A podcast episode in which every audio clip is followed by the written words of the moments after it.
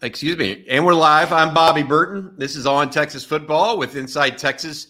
Uh, Joe Cook, beat reporter for the Longhorns at Inside Texas. Jerry Hamilton, uh, Inside Texas uh, recruiting reporter, as well as On Three national analyst. Uh, we're going to talk a little bit about the Longhorns today uh, and what they've got going on. Jerry is down in Florida. Uh, had some interesting recruiting news. We're going to start with that. Jerry, how you doing, man? I'm good, good, man. Just uh, you know, beating the rain down here. It's been a crazy couple of days, but uh, yeah, Texas staff's on the road in the Sunshine State today. Um, Tashard Choice, Bo Davis are in the Orlando area. Peyton Kirkland said they're coming by his school today. They're going to see Cedric Baxter, obviously, today before Cedric Baxter uh, makes that unofficial visit to Austin tomorrow. And then they're supposed to go by Venice High to see Damon Wilson. Damon Wilson told on three's Chad Simmons last night after the St. Francis game that Texas was kind of out. Maybe the communication had dropped off a little bit. So we're trying to figure out what's going on there, honestly. Uh, but it's a really good report from Chad. Uh, but here's the thing, Bobby, we talk about it all the time. The staff's going to recruit through the whistle. Uh, so Tashard Choice and Bo Davis are expected by Venice High later uh, today. Uh, we'll see if that stop actually happens. Uh, but they're definitely in the Orlando area, not just looking at – back seeing Baxter and Peyton Kirkland. They're also looking at some 24s and 25 kids in the area. So if people wondering how hard Texas is going to recruit the Sunshine State, uh, it's good for me. I'll probably be down here a little more. Yeah, it sounds like Jordan Hall may be a guy that they're starting to uh, narrow their focus in on. Uh, before we get going, Joe, you were you were with Sark yesterday, but before we go there, uh, I want to give a hat tip to our sponsor, uh, Andy Ludicky, uh, Andy of MyPerfectFranchise.net. are you looking to diversify? You may be someone like me that has their hand in multiple businesses. Well, Andy can help you diversify by finding you a business that will fit your time allotment and financial goals. Call him or email him to learn more. He's got a real, really cool process to take you through it.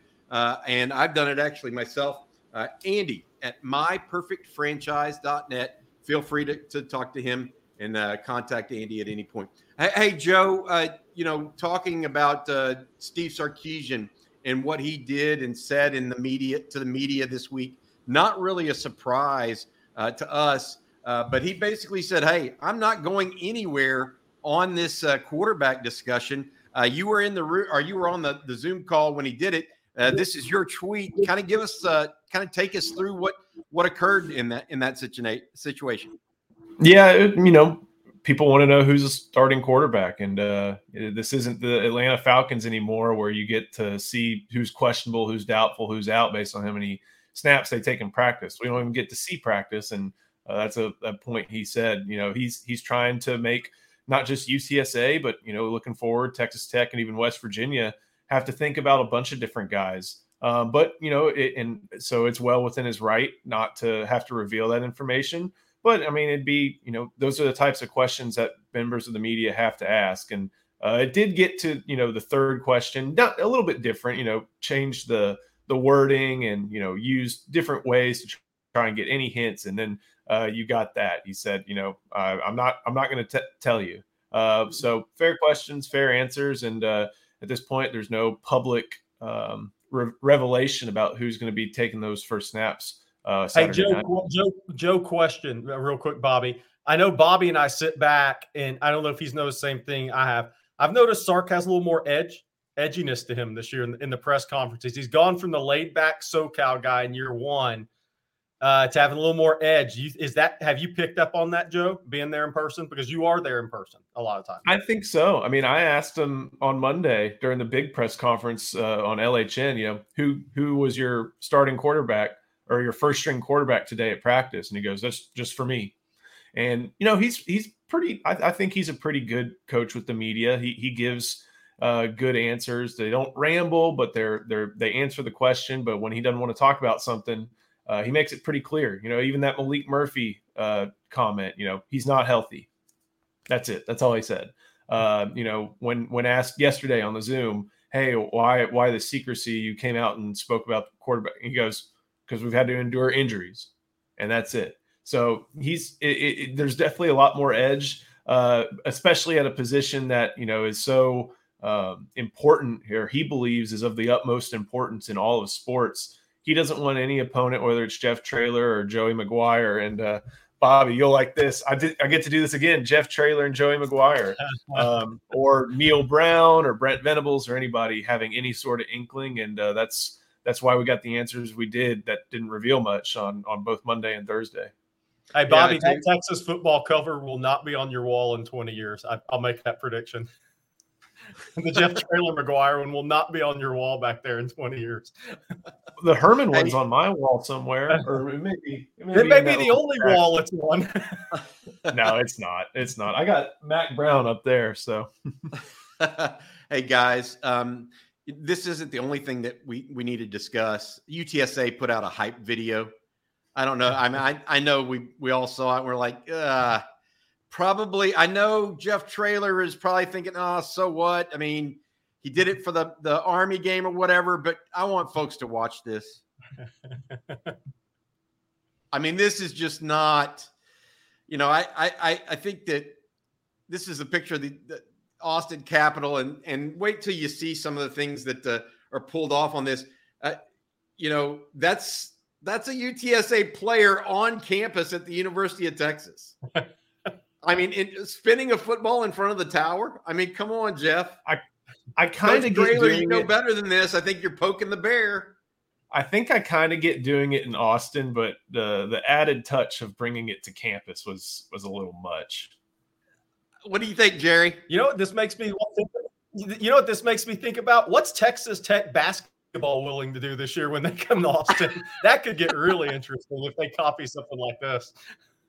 Yeah, I, I think that I think that uh, you're probably right. I I think that uh, you know we look at it and and we talk about it, but there really there really is no reason uh, to poke the bear here. I mean, I, I just I don't I don't understand it. You know what I mean? I, it's one of those situations where as, as fans or uh, commentators, you just can point to stuff. And I know there were a number of uh, comments from Texas players almost immediately after that that hype video went out. Joe, Keondre Coburn, he was like, "This is pretty cool." Everybody else is like, ah, "I don't know about doing that." And Keondre Coburn's in the comments like, "Hey, that, that's kind of a cool video."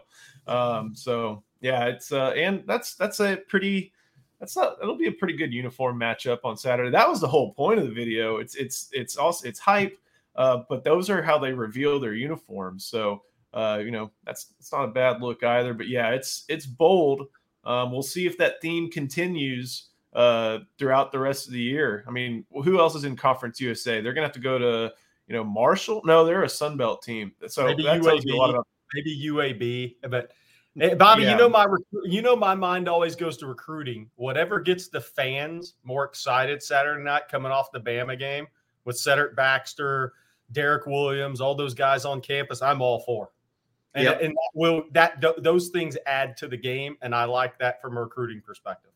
Hey, we're going to take some questions. I want to open this up to folks on uh, YouTube, and, and please get in any questions you have or any topics uh, you want us to to really try to to filter through and discuss. We've got about an hour here today uh, for uh, Jerry and uh, Joe and myself uh, to, to talk here. Um, Jerry, question uh, from InsideTexas.com. Uh, guy named Easy Money. With Texas apparently out of the D- Damon Wilson recruitment, who are the remaining recruits for Edge and the si- odds of signing with Texas?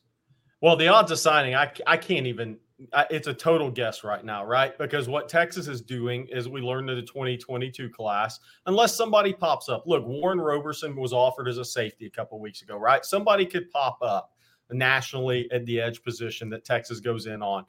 Um, that's either not committed or committed somewhere else. But right now, when you need mealtime inspiration, it's worth shopping Kroger, where you'll find over 30,000 mouthwatering choices that excite your inner foodie. And no matter what tasty choice you make, you'll enjoy our everyday low prices, plus extra ways to save, like digital coupons worth over $600 each week. You can also save up to $1 off per gallon at the pump with fuel points. More savings and more inspiring flavors make shopping Kroger worth it every time. Kroger, fresh for everyone. Fuel restrictions apply.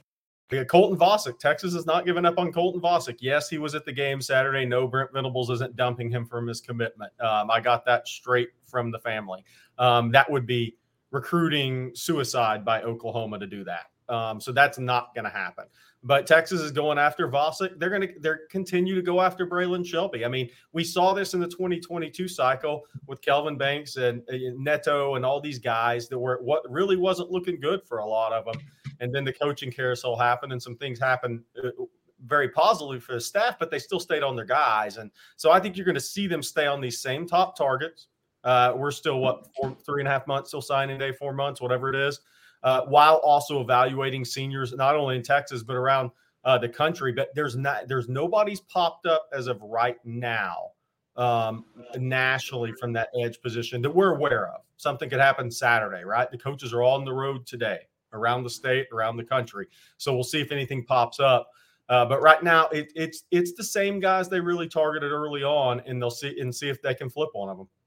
Uh, let me ask you this: What about Tausili Akana, who was in last week for his official visit um, with the Longhorns?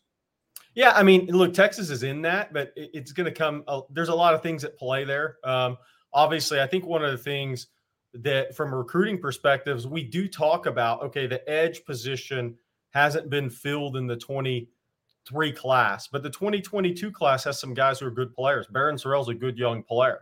Uh, so that's going to have to be the staff's going to have to work through that with some guys. Uh, on the surface, it doesn't look like somebody can come in and have a chance to start next year. I mean, there's some good players there now, and and they're building some depth there, and that the freshman kids are all talented. I mean, and we'll see, you know, where a Dre Bledsoe ends up playing long term, right? And how many of the uh, jumbo defensive line fronts they play with, like they did against Alabama long term.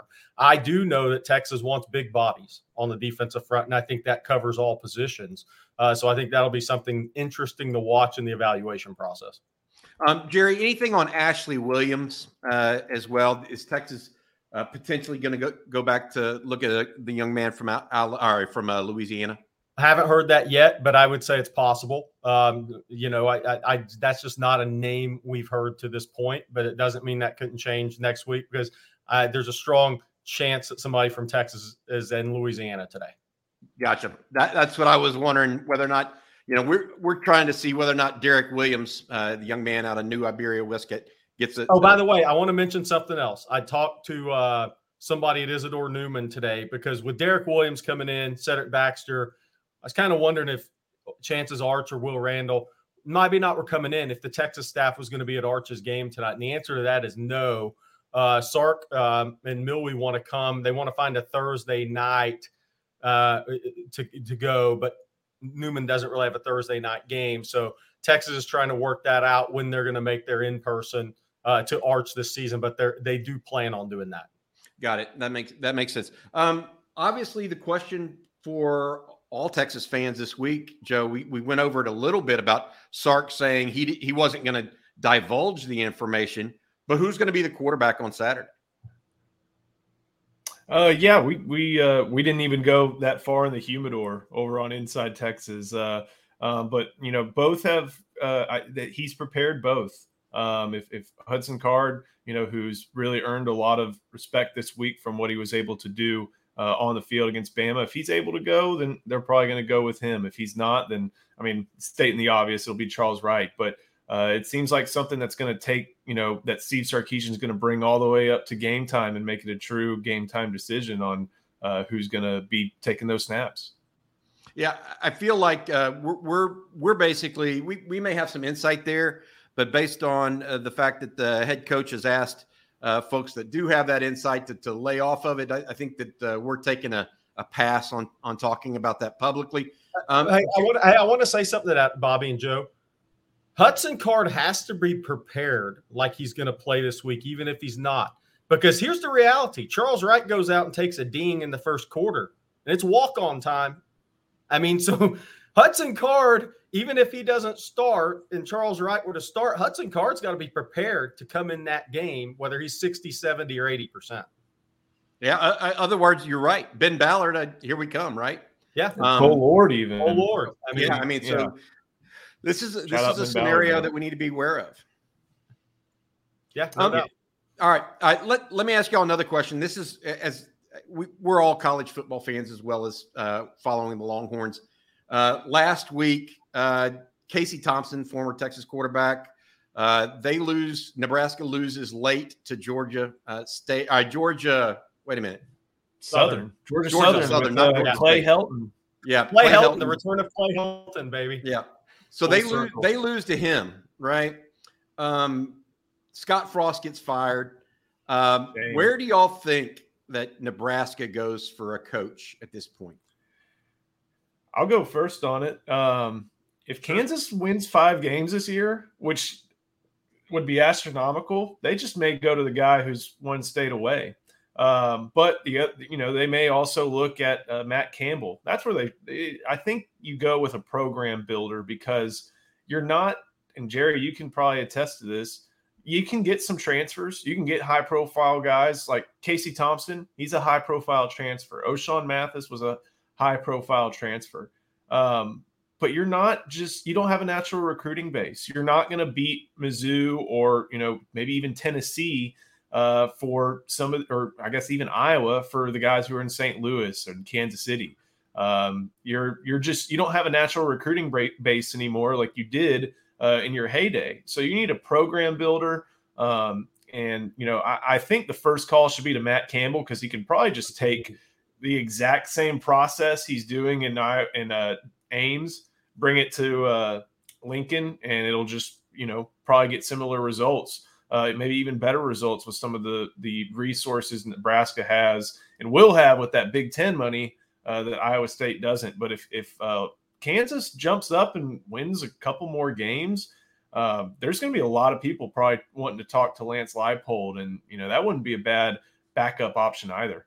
I, I I totally agree with that. Look, Matt Campbell would be my number one pick. I just it continues to baffle me that, eh, and obviously he's had some opportunities, but he doesn't have an agent, so it's not put out there, right? But he this guy took Iowa State to the Big 12 championship game, and he's built a culture and a program there. He's done things at Iowa State that haven't been done before, similar to what Chris Beard did at Texas Tech, right? I mean, you're you're entering uncharted territory. And I know seven and six, it's a hard job. I mean, it's hard to get players there. But I, I agree. After that, I mean, coach at Kansas is a very well respected guy. I think uh, coach at Kansas State is another one that's done a really good job, right? And I think those would be good fits. Um, but what'll be interesting to me with Nebraska, and I said we see how we've had all the guesses: Gary Patterson, Tom Herman. Tom Herman's a no, uh, but there's a lot of guesses out there. You're hiring you're hiring Scott Frost's clone if you hire Tom Herman. Yeah. Here's here's where the coaching carousel could get interesting this weekend weekend though for the people that love that. If Penn State beats Auburn, what's going to happen at Auburn? Okay, and now how does that affect the Nebraska? Right, because the, the, Nebraska's way out in front on the coaching carousel, but if Penn State wins at Auburn this weekend, that one's going to get fired up quick. Well, they- they're they're they're underdogs at home, right? Right. Right. Yeah, I mean they're It's supposed to already lose. fired up. yeah, but but Auburn doesn't care. That it Right. doesn't matter. What were you going to say, Joe? Uh, one thing I think we've kind of learned with the we have this new portal window. Uh, we have you know just one time exception and all that. Um, one thing we've learned is that surprisingly, it's better to get out in front like USC did, although they took a circuitous path to getting Lincoln Riley. It's better to get out in front and start this so you can do all your due diligence. And then once the last whistle blows on game 12, you can be like, oh, yeah, by the way, we got this guy.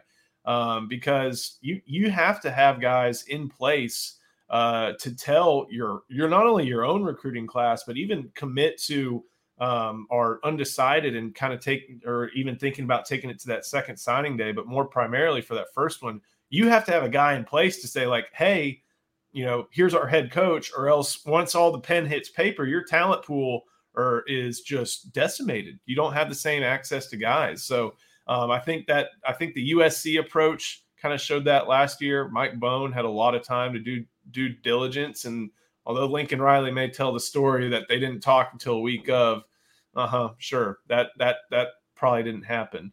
Um, and so whenever you have that, it's important to get things done as fast as possible. Uh, to and to and, you know, if you're replacing someone, uh, do it quickly at the end of the year. OU and Joe Castiglione, they probably did as best they could in that situation. Uh, you know, considering they needed to do something to you know fortify their class. So uh, for for schools like Nebraska, getting out in front of it, it's a good idea. You know, get that process going. If you're Auburn, uh, and one thing I like to say is people think the craziness that people think Texas boosters have. Seeking the truth never gets old. Introducing June's Journey, the free to play mobile game that will immerse you in a thrilling murder mystery.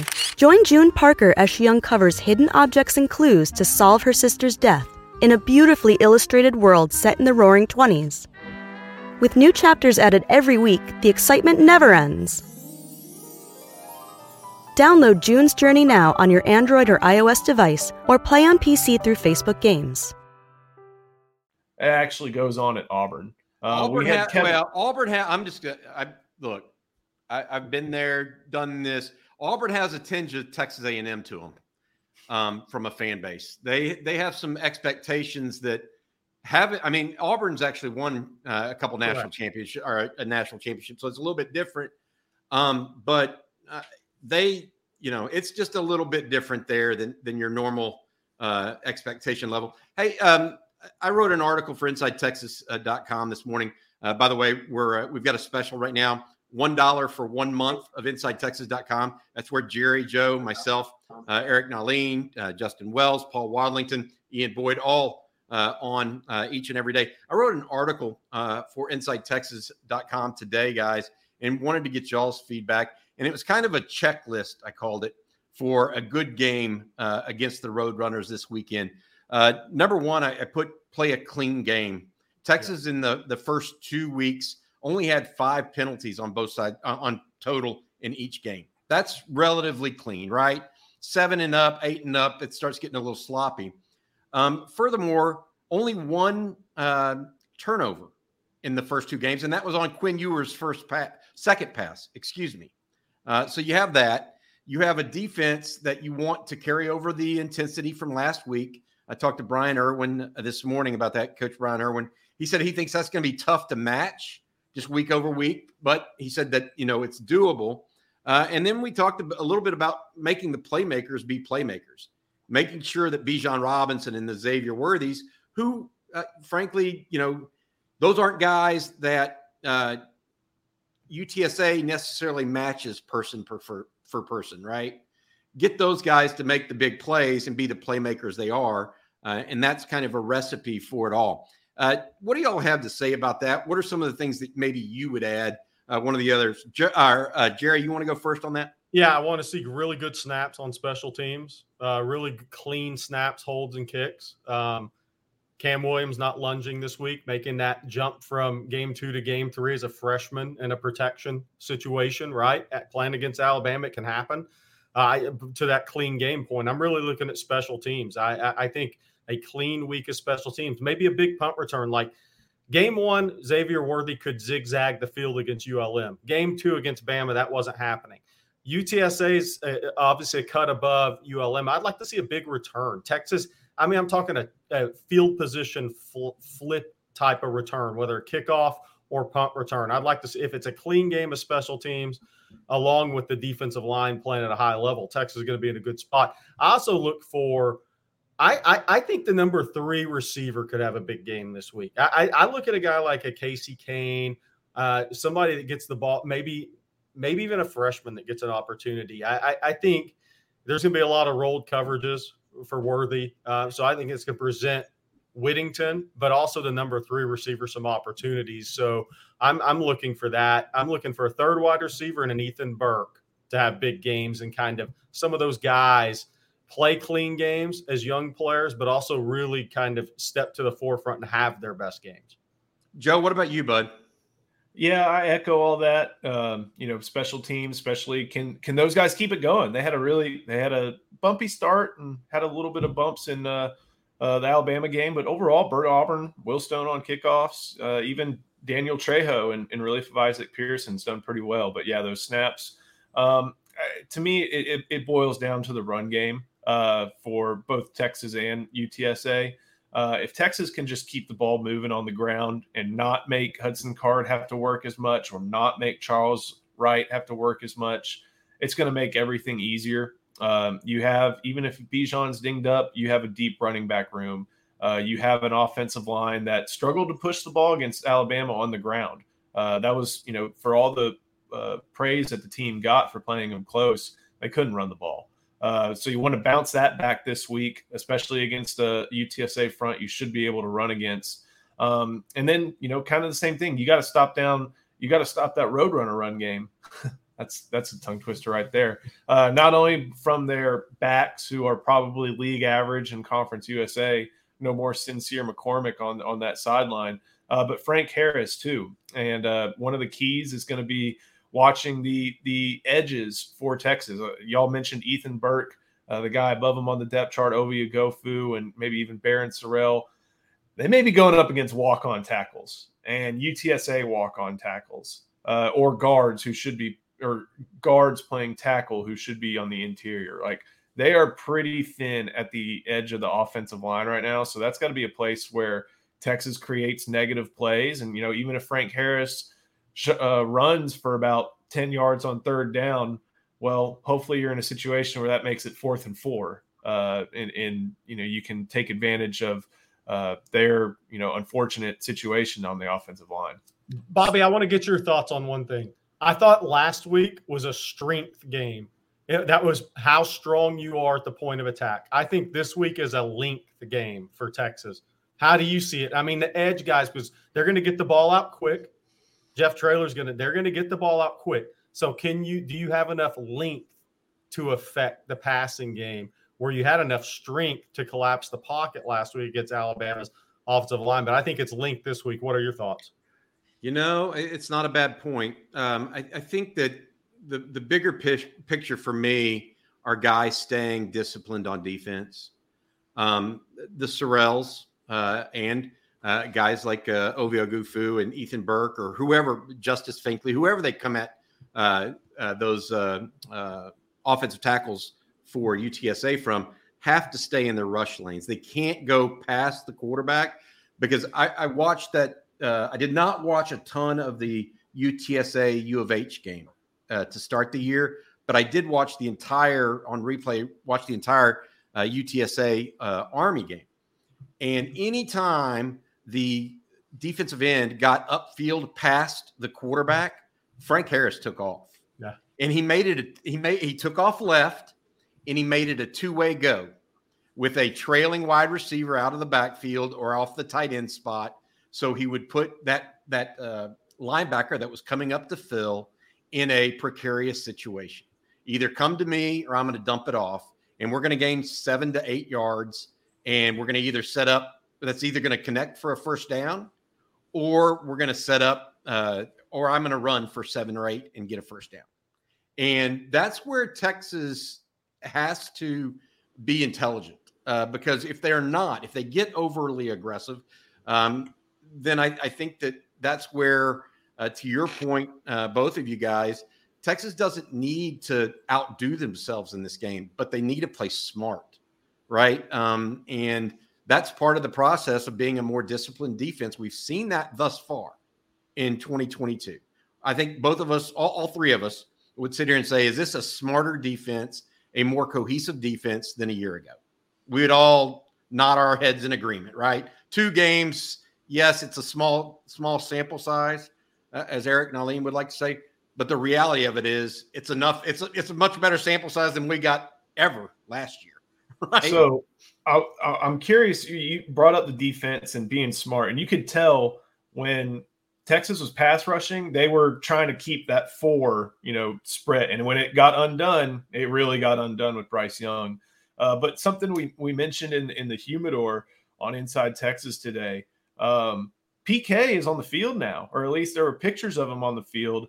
Um, do y'all think that's made much of a difference? I I, I know that there's a, a sense of you know, some coaches like eye in the sky. Uh, some coaches like being in there with the troops. PK was, you know, uh, up up top last year. Uh, Sark obviously has to call the plays from the field because he's the head coach, but he's always been on the field as a play caller um, for basically his whole career. So, but as far as PK goes, do you think that may have had any influence on you know the defense having you know one of their better showings uh, that they've had under his tenure? Um, yeah, I do. I, I think that that he can especially uh, because Bo Davis is is primarily the interior guys, right, Jerry? Uh, Yes. and Joe, and so uh, those edge guys have a unique uh, a unique role in the PK defense, and he is a defensive line coach by trade, right? And so him being down on the field may be able to, to help them coach that up a little bit because Jeff Choate is more of a linebacker, a true linebacker coach by trade. So, I mean, I, I think it absolutely could. I don't know uh, that it necessarily uh, does. Um, talking, Hey, by, uh, by the way, by the way, Bobby, not to cut you off, I know we got to read.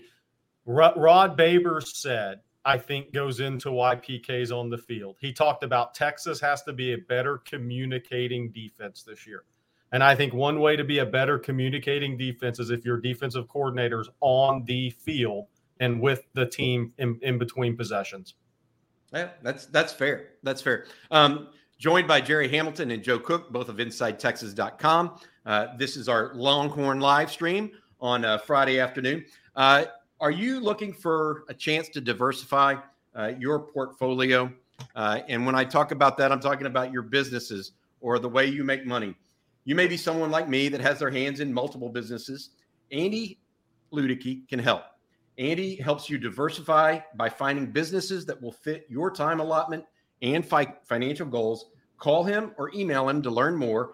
Andy at myperfectfranchise.net or 404 973 9901. Uh, Andy at myperfectfranchise.net. Hey, you know, we're, we're talking about the, all this, guys. Um, we haven't mentioned our score predictions quite yet. Last week, I got raked over the coals deservedly for uh, saying that Texas would be outscored 52 to 7, yet yet somehow showed that some constraint in that. Direct light. Oh, jeez. Thanks. Thank our, our producer, Matt Hutchins. Hold on, I'm really sending one right now. Joe, you just posted uh, the entire staffs on, on InsideTexas.com in our weekly roundtable. Uh, but let's talk about yours, mine, and Jerry's uh, for the time period. What did you come out with, Joe? Uh, I put it down as a 38 17 Texas. So that covers a 12, 12 and a half, 13 point spread. Uh, kind of allows for two touchdowns for the Roadrunners and one more score. Uh, and, you know, few touchdowns, a few more touchdowns, obviously, and a few field goals for Texas. So, um, you know, it's one of those scores where you look at it and you think, oh, UTSA kept up with them. But we also kind of know all the extenuating circumstances when it comes to Quinn Ewers and Hudson Card, uh, things like that. Uh, it's it's also pretty respectful of you know what UTSA is. I, I think if you go and read that article, which is the first story on Inside Texas right now, I make the point this is this is still a good program. Jeff Traylor's a good coach. He's got great staffers. This is not the same team that won 12 games in the Conference USA last year. And that's just, you know, kind of what life is like in the in the group of five. And that's a term Jeff Traylor doesn't even like, I don't think. So um, I think that that's a score that indicates that Texas will I think they'll what I said is they'll check boxes on offense and then they'll make enough plays on defense and limiting Harris, limiting those wide receivers, attacking the offensive line, uh, the Roadrunner offensive line to uh, you know make sure that they don't get too many points uh, and do do what they need to do in order to get 38 and make it 38-17. Jerry, what do you think, bud? I went, I think I went 37 17, about the same thing. And one of the things I look at with the game is, you know, one of the big topics has been, well, can, well Texas, you know, can they get up? And, you know, they played Alabama and, and, you know, Ewers got hurt. Guys are going to have bumps and bruises. But look, UTSA's left tackle hasn't played all year. The right tackle went out six plays into the U of H game, didn't play last weekend. And they've had two tough games in a row. And, and this team will be up. Look, Jeff Traylor's a really damn good coach, right? He always has been dating back to Gilmer. His guys, he's genuine. Guys run through the wall for him. It's what makes him really good. And he'll be a future Power Five head coach if he wants to be. But the whole key here is breaking their spirit because they're going to be a more tired team than Texas is.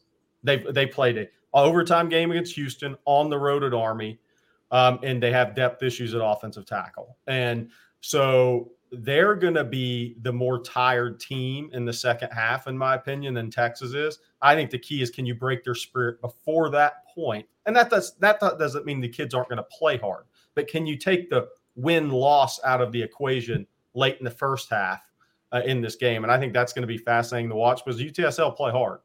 Yeah, I, I, think they will too. I went 52 to 7 UTSA. it, it, worked last week, right? Could you imagine? I'm kidding. Oh, I'm man. kidding. Uh, I ended up going, I, I, think I said 31 17 was my final score prediction. Uh, Texas covers. Uh, I, I think that uh, the Longhorns defense is legit. I do think they're going to have some problems at times. They're going to get stretched and put into precarious position by uh, by the uh, a senior quarterback that's got some moxie to him, along with some senior receivers that have some some some you know not necessarily speed, but they're really smart, got good length. They'll make some contest, contested catches. Uh, I do expect the Texas defensive front to get to uh, UTSA, and I don't think the UTSA run game is as much of a threat to people as it was a year ago. Um, that being said, I'm I don't know what to think about the Texas offense because I don't know who the quarterback's going to be. You know, well, so so I we all know. Last week I watched uh, that UTSA UTSA Army game our Army threw for over 300 yards on only 18 attempts. Crazy. Okay. So, but Army rushed the ball 54 times. So three times the amount of they they they basically threw the ball three times the amount of times they ran it, but they only gained 100 and something yards on offense. Uh, uh, excuse me, on on running. So UTSA can stop the run by committing more people to the box. That means whoever the quarterback is going to be is going to see some one-on-one matchups and not not necessarily just deep either, right? And so you give Jordan Whittington, who I think has some shake and bake ability to him, even I think he's really underrated after the run, uh, and then or after the catch, excuse me. Then you give uh, Xavier Worthy that kind of room to operate. You know, we saw what happened against Oklahoma when when the Sooners did that, right? Um, on the first play of that offensive play of that game, uh, Worthy housed it. So I am I, I went at 31-17, not because I think uh, necessarily that that UTSA won't score at all or anything like that. I felt like the question now is what's Texas going to look like on offense uh, with a quarterback. Um, I got two things on that, Bobby. I, I think they're good points we need to hit on. Okay. One, do we see Texas tight ends down the field more this game? Possibility in, in matchups because they're going to have an athletic advantage matchup at tight end with Sanders. Could you see him be da- the down the field guy? Maybe D- maybe Worthy's running underneath the way they maybe they dial this thing up a little different. So the other thing is it's easy to say this every week for every game, but I think defensive backs tackling in space is going to be huge this week for Texas because, as you said, they have all three starting wideouts back. And, and I'm not saying they're going to hear their names called on NFL draft night, but they're very good football players with a lot of experience. They've had a lot of tackles to break the last three years and a lot of confidence and success doing it. I think cornerbacks tackling, safeties taking good angles and tackling is going to be huge in this game. Yeah, I, I, I can I can see that. Um, so I wanted to let y'all know uh, that I am uh, I am currently working on making on Texas football as big and as bad as I can. I I I, I uh, delete I bleeped myself on that. Uh, please consider liking this video as well as subscribing to this channel. Uh, we're almost right at 9,000 subscribers now on the channel, uh, and we're trying to go over that uh, today or tomorrow uh, to continue to grow this. Uh, we would definitely appreciate if you'd like the video as well as subscribe to the channel. I think the subscribe button is in the bottom right hand portion uh, of your screen. the other thing I wanted to mention here for you guys, and it's something that we, we make a big deal about the offensive line, particularly the tackles for UTSA. What do y'all think is a good uh, number of sacks p- potentially for the Longhorns, even knowing that UTSA is going to attempt to get the ball out quick? Joe, you want to take that? Yeah, well, you, you, have to consider there's going to maybe a couple different types of sacks. Is there going to be the one where they get, you know, have a successful rush and and get Harris in the backfield, or they just he's scrambling, but he's still behind the line of scrimmage. So that could lend itself to quite a few. Um, I think you could. I think Vegas would put an over under at four and a half, and I, I kind of guessed four, um, but I think you know Vegas would probably say four and a half because there's just the ball is going to be in his hands and the game is going to be in his hands so much uh, that you know, if he if he gets tackled, boom, there's one right there. And oh, if he's scrambling, running towards the you know right side or the left side, and uh, you know he goes out of bounds behind the line of scrimmage, boom, there's another someone's going to get credit for. So um, I bet Vegas says uh, you know the, the over unders at four and a half, but I'll, I'll go I'll go four just because they're still despite having that great game. Um, Ovie Oghoufo and, and Barryn Sorrell, it's not like they were consistently beating their guys. They beat the overmatched ULM guys. Uh, they held their own against Bama, uh, but they. Uh, I, am curious. You know, maybe they they get a, a opportunity to hunt against a uh, overmatched uh, tackle tandem. Well, it sure would be nice, and Jerry, if Texas got out to a lead, that then made UTSA more one dimensional then the number, the sack numbers might change pretty precipitously quickly, right? Um, yeah. Because if you made them one dimensional and go into third and long, things start changing uh, quite a bit. What do you think about that, Jerry?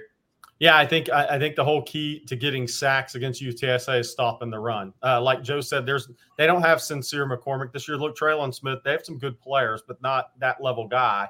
Um, so if you stop the run, the sacks are going to come after that. I, I, and I believe as SD has said this a couple of times. Shout out to you. Um, I think the hits on the on Harris early in the first two quarters are maybe more important than the sacks. I, I think you got to hit him and you got to hit him multiple times, and that's just not in the run game. But that you just got to have him thinking once he comes off that first read. If they just don't get the ball out quick, knowing that they're going to lose the line of scrimmage, but you have to get him thinking after first read. You want to speed up his clock. Yeah, I, I think you got to figure out something, right? I mean, you, you got to get him. You got to find a way uh, to to create and put pressure on him that is not just allowing them to be in third and three. The Longhorns did that a year ago. They let way too many people be in third and three, third and two. And because of that, they they really were poor on third down. So the first two games, the Longhorns are significantly better than a year ago on third down right now, uh, and significantly. Uh, so I, I, feel like uh, we're looking at this and thinking, okay, how does this get going uh, and going from there? Hey, Joe, uh, you are uh, you guys, you and Jerry is almost always on the road. He's a he's a he's there at a, a Fairfield Inn or Comfort Inn somewhere right now, I think. but you are actually going to be on the road this evening to go see McCall Harrison Pilot, the wide receiver uh, out of uh, Temple that Texas is recruiting. Javien Toviano uh, is playing Harrison Pilot today, the, the, defensive back out of Arlington Martin. So you're going to be up in Temple to, to watch that game. Uh, we were asked uh, on the InsideTexas.com message board today how many more wide receivers do we think Texas is going to ch- take? I also want to say this Justin Wells is going to be in Longview tonight to watch Jalen Hale. So we've got there. There's I think it's just one more wide receiver. Jerry, tell us uh, if you you agree with that, and yeah. then Joe, I'm going to ask you about that matchup you're going to see tonight. Yeah, I agree. I think it's one more receiver. If Jalen Hale ends up going Texas way, of course he does visit Texas A&M this weekend ahead of the September 21st decision. If that goes Texas way, I think they're done at receiver, barring a decommitment or barring a couple of guys leave, maybe leaving the program that we don't know about yet. Maybe that happens later in the season, right? It's obvious Brennan Marion's a big fan of Kyle Parker, the LSU commitment. He offered him at Pitt. He stayed on him. He offered him at Texas. He stayed on him this season. So we can't rule that out. But I think right now, if Hale were to jump on board uh, September 21st and Texas is done at wide receiver, barring the unforeseen. Uh, Joe, on, on your take with uh, Mikael Harrison Pilot, uh, Temple not only has him, they have a number of prospects. Arlington Martin is traditionally loaded.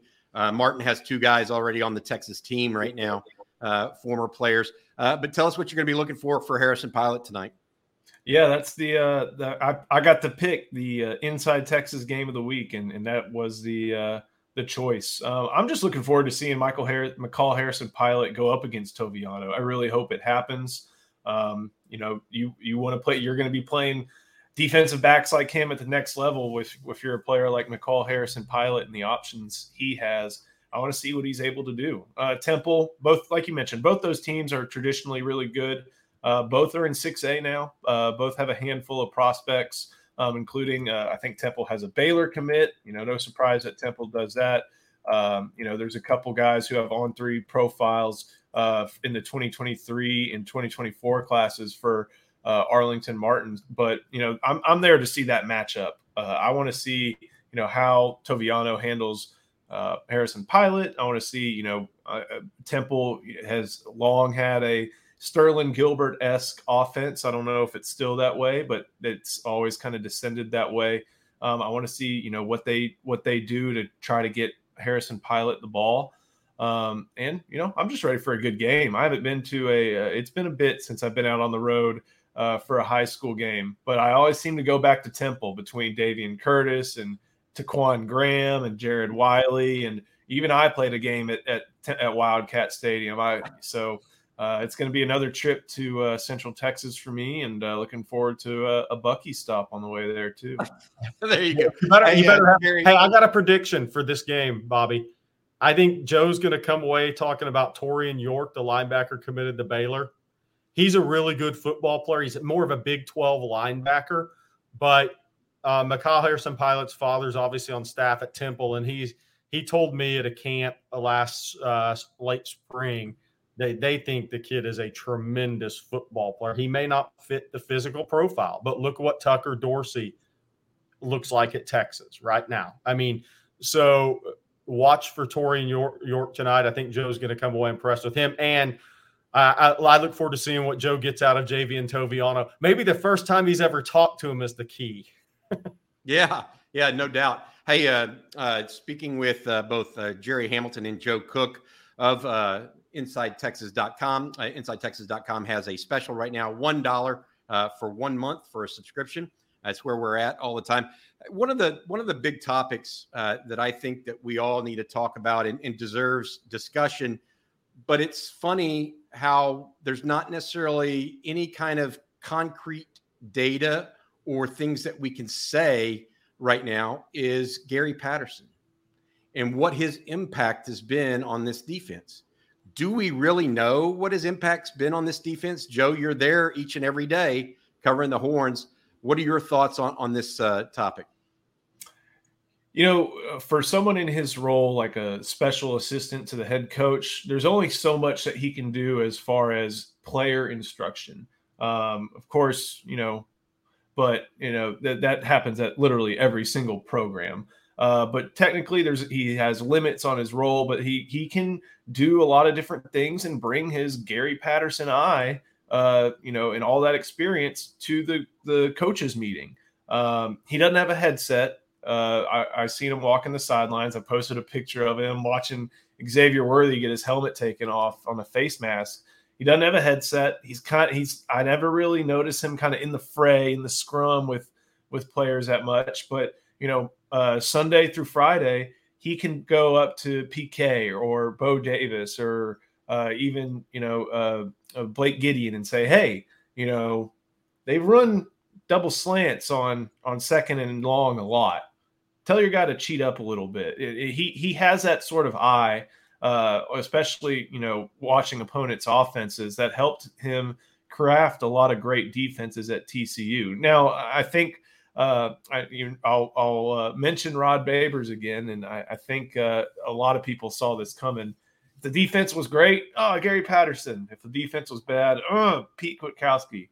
Um, of course, Gary Patterson has, uh, you know, he's he's not getting paid and he's not on staff just to do nothing. Uh, he's helping out, uh, but I think some credit is also due to Pete Kwiatkowski for his play calling um, and you know putting together a, a, plan. Of course, in tandem with uh, with Gary Patterson and the rest of the staff that uh, has the Texas defense playing pretty well so far this year. Jerry, I'll, I'll you- I'll t- yeah, I'll tell you my observation from Saturday being at the game. He would he was down. He's in a different position watching the, uh, the opposing offense than when he was a head coach at TCU. And I think this is important to point out. He was walking down about 30, 20 yards down as far as he could and would be behind like where if Alabama was huddling, they're not huddling, and watching them formationally pre-snap every single play. With it, yes, yes. So he gets a different eye than he when he was a head coach at TCU, right? So you know he's broken down the film of every opponent and he's looking for these tendencies. Right? That's where he's always been really good is knowing the tendencies of an opponent. Now he gets to do that without a headset on. So I think it's invaluable. I really do. And I'm not saying he's the reason, but I but I am saying what what I observed in that game I think is invaluable for the Texas staff because he gets to watch a game and he's looking at formations. He might be looking at the right tackle's right foot, right? We don't know. But he is down there looking at this a different angle than he has the last 20 years. And I think there's something to be said for that.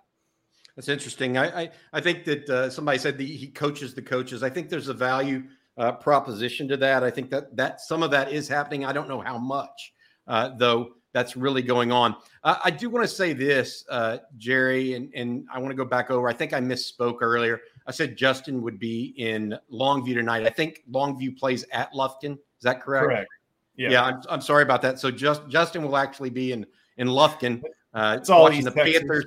Panthers take on the Lobos. By right? the way, by the way, 20 plus years doing that, the best game to go to in Texas every year is Lufkin Longview.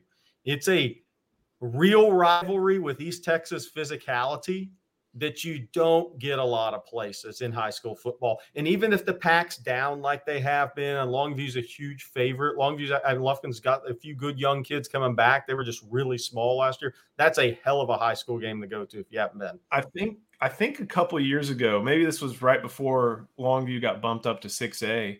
Um, they uh, they may have played each other at SFA, and they sold that stadium out. Out. that's you know that's a big deal up there. So that'll be a fun one for Justin to report back on once we see the what happens with the Lobos. I'm gonna I'm gonna talk to him tonight. Uh, actually, I'll talk to Justin tonight after that game. We'll have a direct update on Jalen Hale following that game uh, for our folks ready for uh, tomorrow morning on Saturday morning.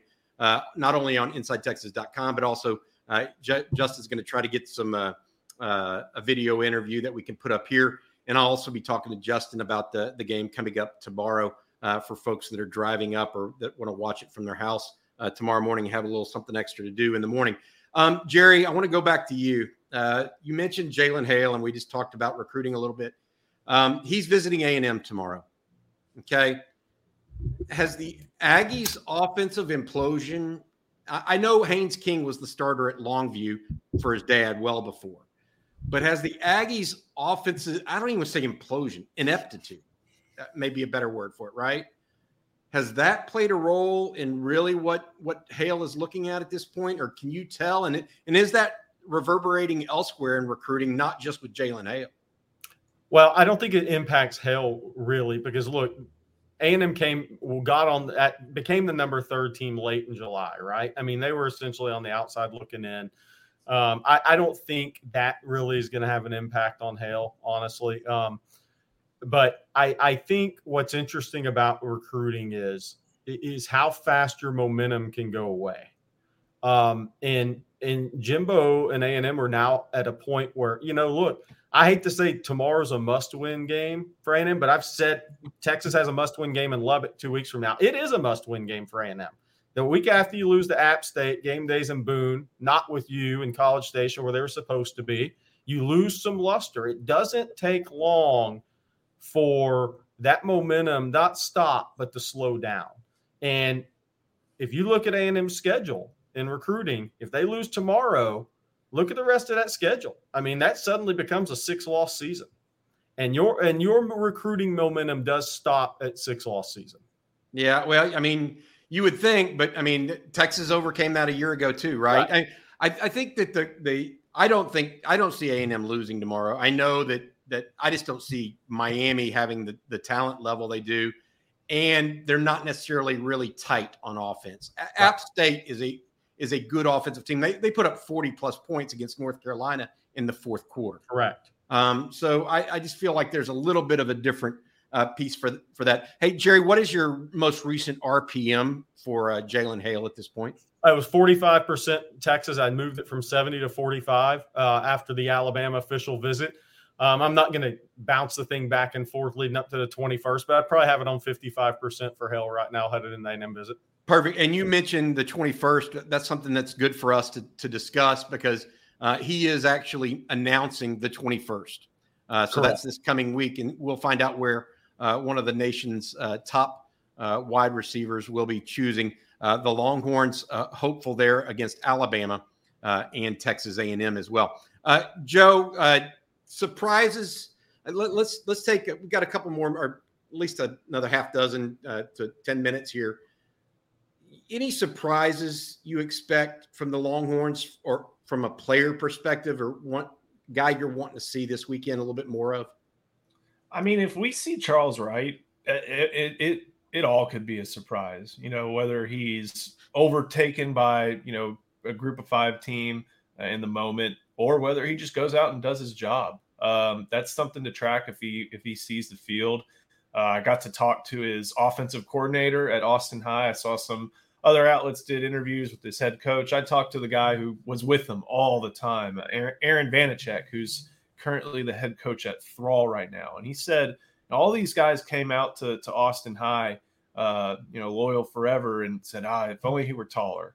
Mike Yurcich uh, came and said, this guy can throw the ball. Uh, there was also some other extenuating circumstances that led him to Austin High, but uh, Mike Yurcich said, this guy can throw the ball, he'll work. So um, and from everything we hear about uh, that I heard from him from uh, Coach Vanacek to you know what we've know about Charles Wright, whether he was a recruit or here, is that you know he knows how to prepare. And uh, Austin High, Jerry, I don't think you've made very many trips to Austin High in your career. They're not a talent-rich uh, high school program like Westlake or Lake Travis or even Vandegrift has become. Yet he led them to a playoff appearance, which is saying something for the Maroons, in all honesty. So. Yeah um, I'm just excited to see you know what he does, and I think no matter what happens, it's going to be a little bit of a surprise, just just because it'll be so fresh. Yeah, and look, Bobby, Bobby, I want to mention this because we didn't have the YouTube channel or, or when this kid was coming out of high school, uh, weren't part of uh, Inside Texas. He trained for five years with Jeff Blake. Okay, Jeff Blake lived in the Austin area. Obviously, his kids went to Austin High and then on to Auburn, right? Um, but it, he trained with Jeff Blake for half a decade, starting in, I believe, eighth grade. And he worked with him all the way through senior season. And for those that don't know Jeff Blake, which is crazy, I used to run the Under Armour camps, and all these Power Five quarterbacks didn't know who Jeff Blake was because that's the, I mean, a two time Pro Bowler and throws the best deep ball uh, uh, almost ever. But uh, Jeff Blake's a former East Carolina and NFL quarterback for over a decade. Um, he's does quarterback instruction in the state of Texas, at Austin area for years. He's now he's been at IMG getting guys ready for the draft and coaching over there. He coaches the Under Armour game and the Under Armour camps, which I used to be associated with. So my point is Charles Wright worked with a guy who's been there, done that for half a decade. And Jeff always told me he has the toughness to play the position. And that was always interesting to me uh, because when you talk to the NFL guys versus maybe what, the way we talk about a kid like Charles Wright, we're going to break Charles Wright down by, well, okay, his arm's not as strong as Quinn Ewers. He's two inches shorter than most guys. He doesn't have the big frame the weigh 220 pounds. And Jeff Blake would come at you with, well, he's a tough kid physically and mentally, and he's coachable, and he's going to get the ball out. So those are maybe some things to look at for Saturday. I'm sure Coach Vanacek said the same thing. Uh, Jerry, you uh, go ahead, Joe. I'm sorry. One other thing, uh, just I remember talking to uh, Charles Wright about this and Vanacek uh, at their at the signing. Um, they ran four verts a lot, and they made a huge improvement uh, between Wright's junior and senior year on running that play.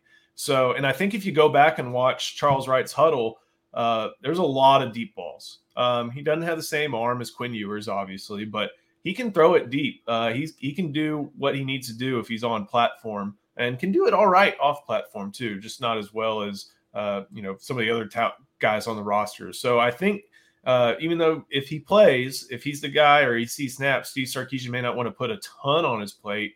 They can still he'll be able to throw it deep. It's just maybe not this exact same look as uh, some of the other guys.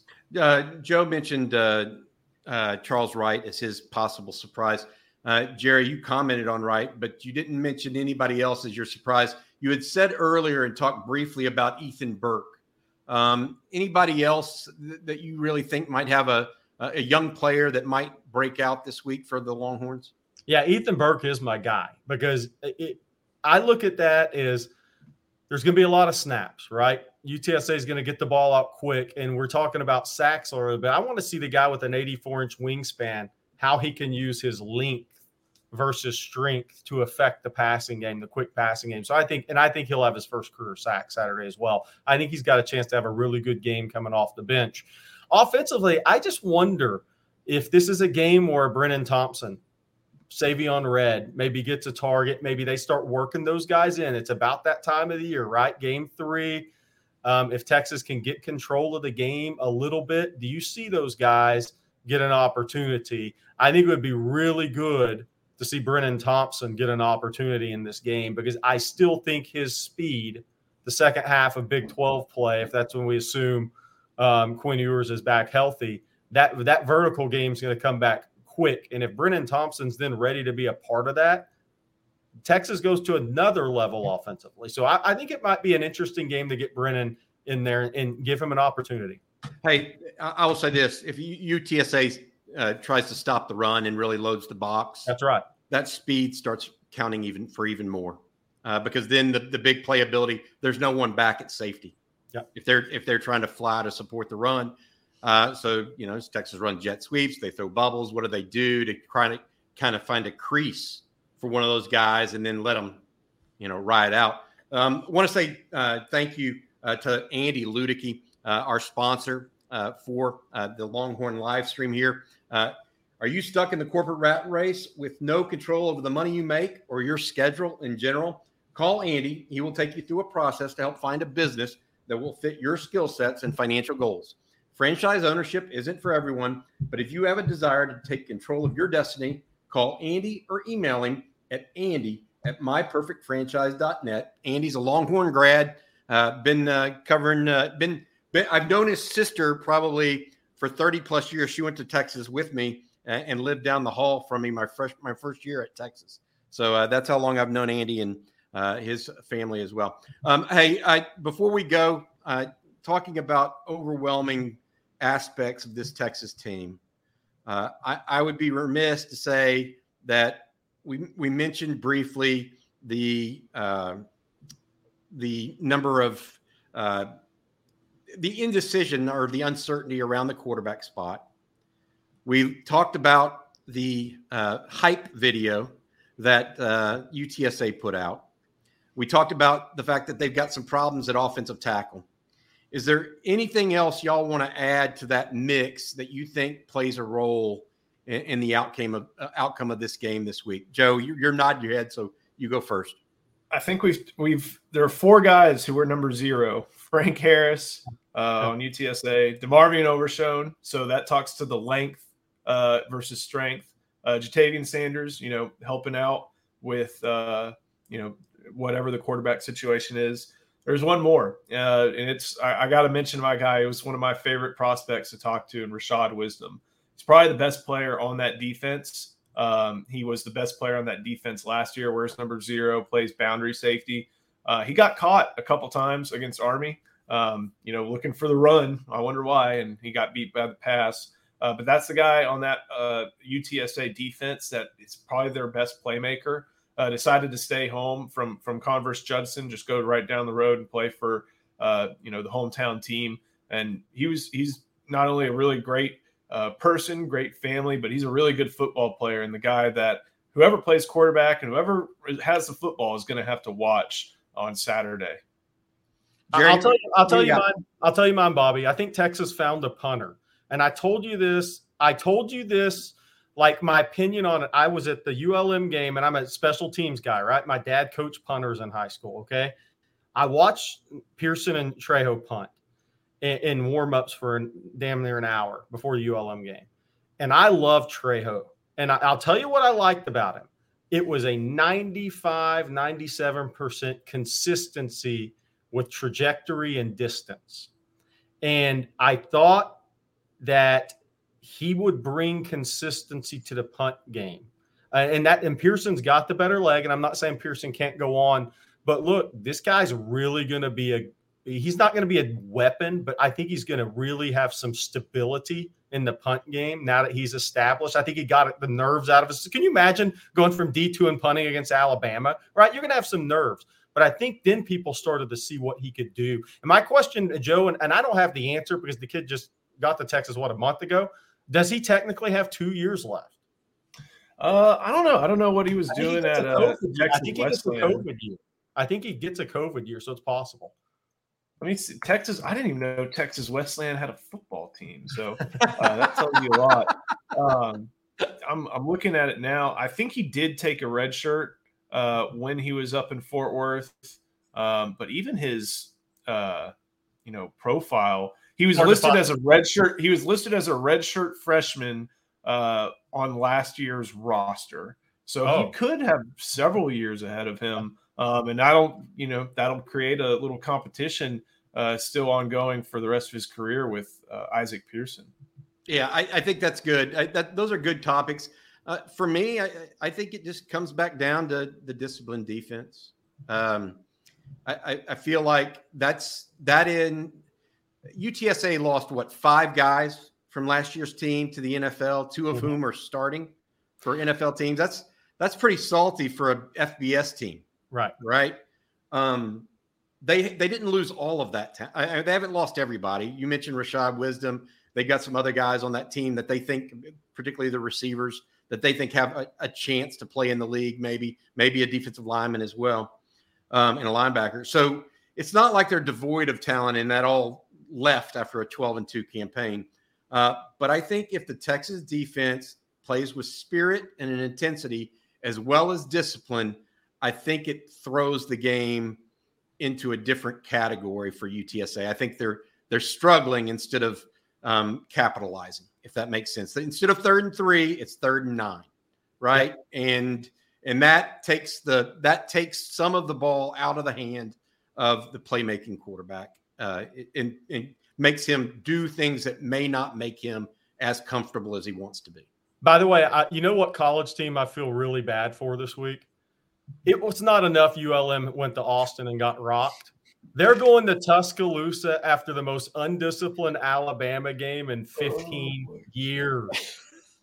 Good luck, Warhawk. That one's going to be a physical beatdown after 15 penalties in Austin. I, Will, hey, Will Anderson alone had, I think, three penalties. I don't yeah. think Will Anderson. I, I don't know what I would not want to be that quarterback this no. week. I'll, I'll just put it Good that way. Chandler Rogers. Yeah, that, that's no bueno. All right. Hey, thank you to everyone for for joining us. Uh, again, please like this video. Uh, please subscribe to this uh, channel. Also, please visit us at InsideTexas.com. Uh, we're out there each and every day for for all of you guys that are follow the Longhorns and love talking college sports as much and the Longhorns as much as we do. Uh, so for Jerry Hamilton and Joe Cook, as well as our producer Matt Hutchison. I'm Bobby Burton. Thanks for watching this Longhorn live stream.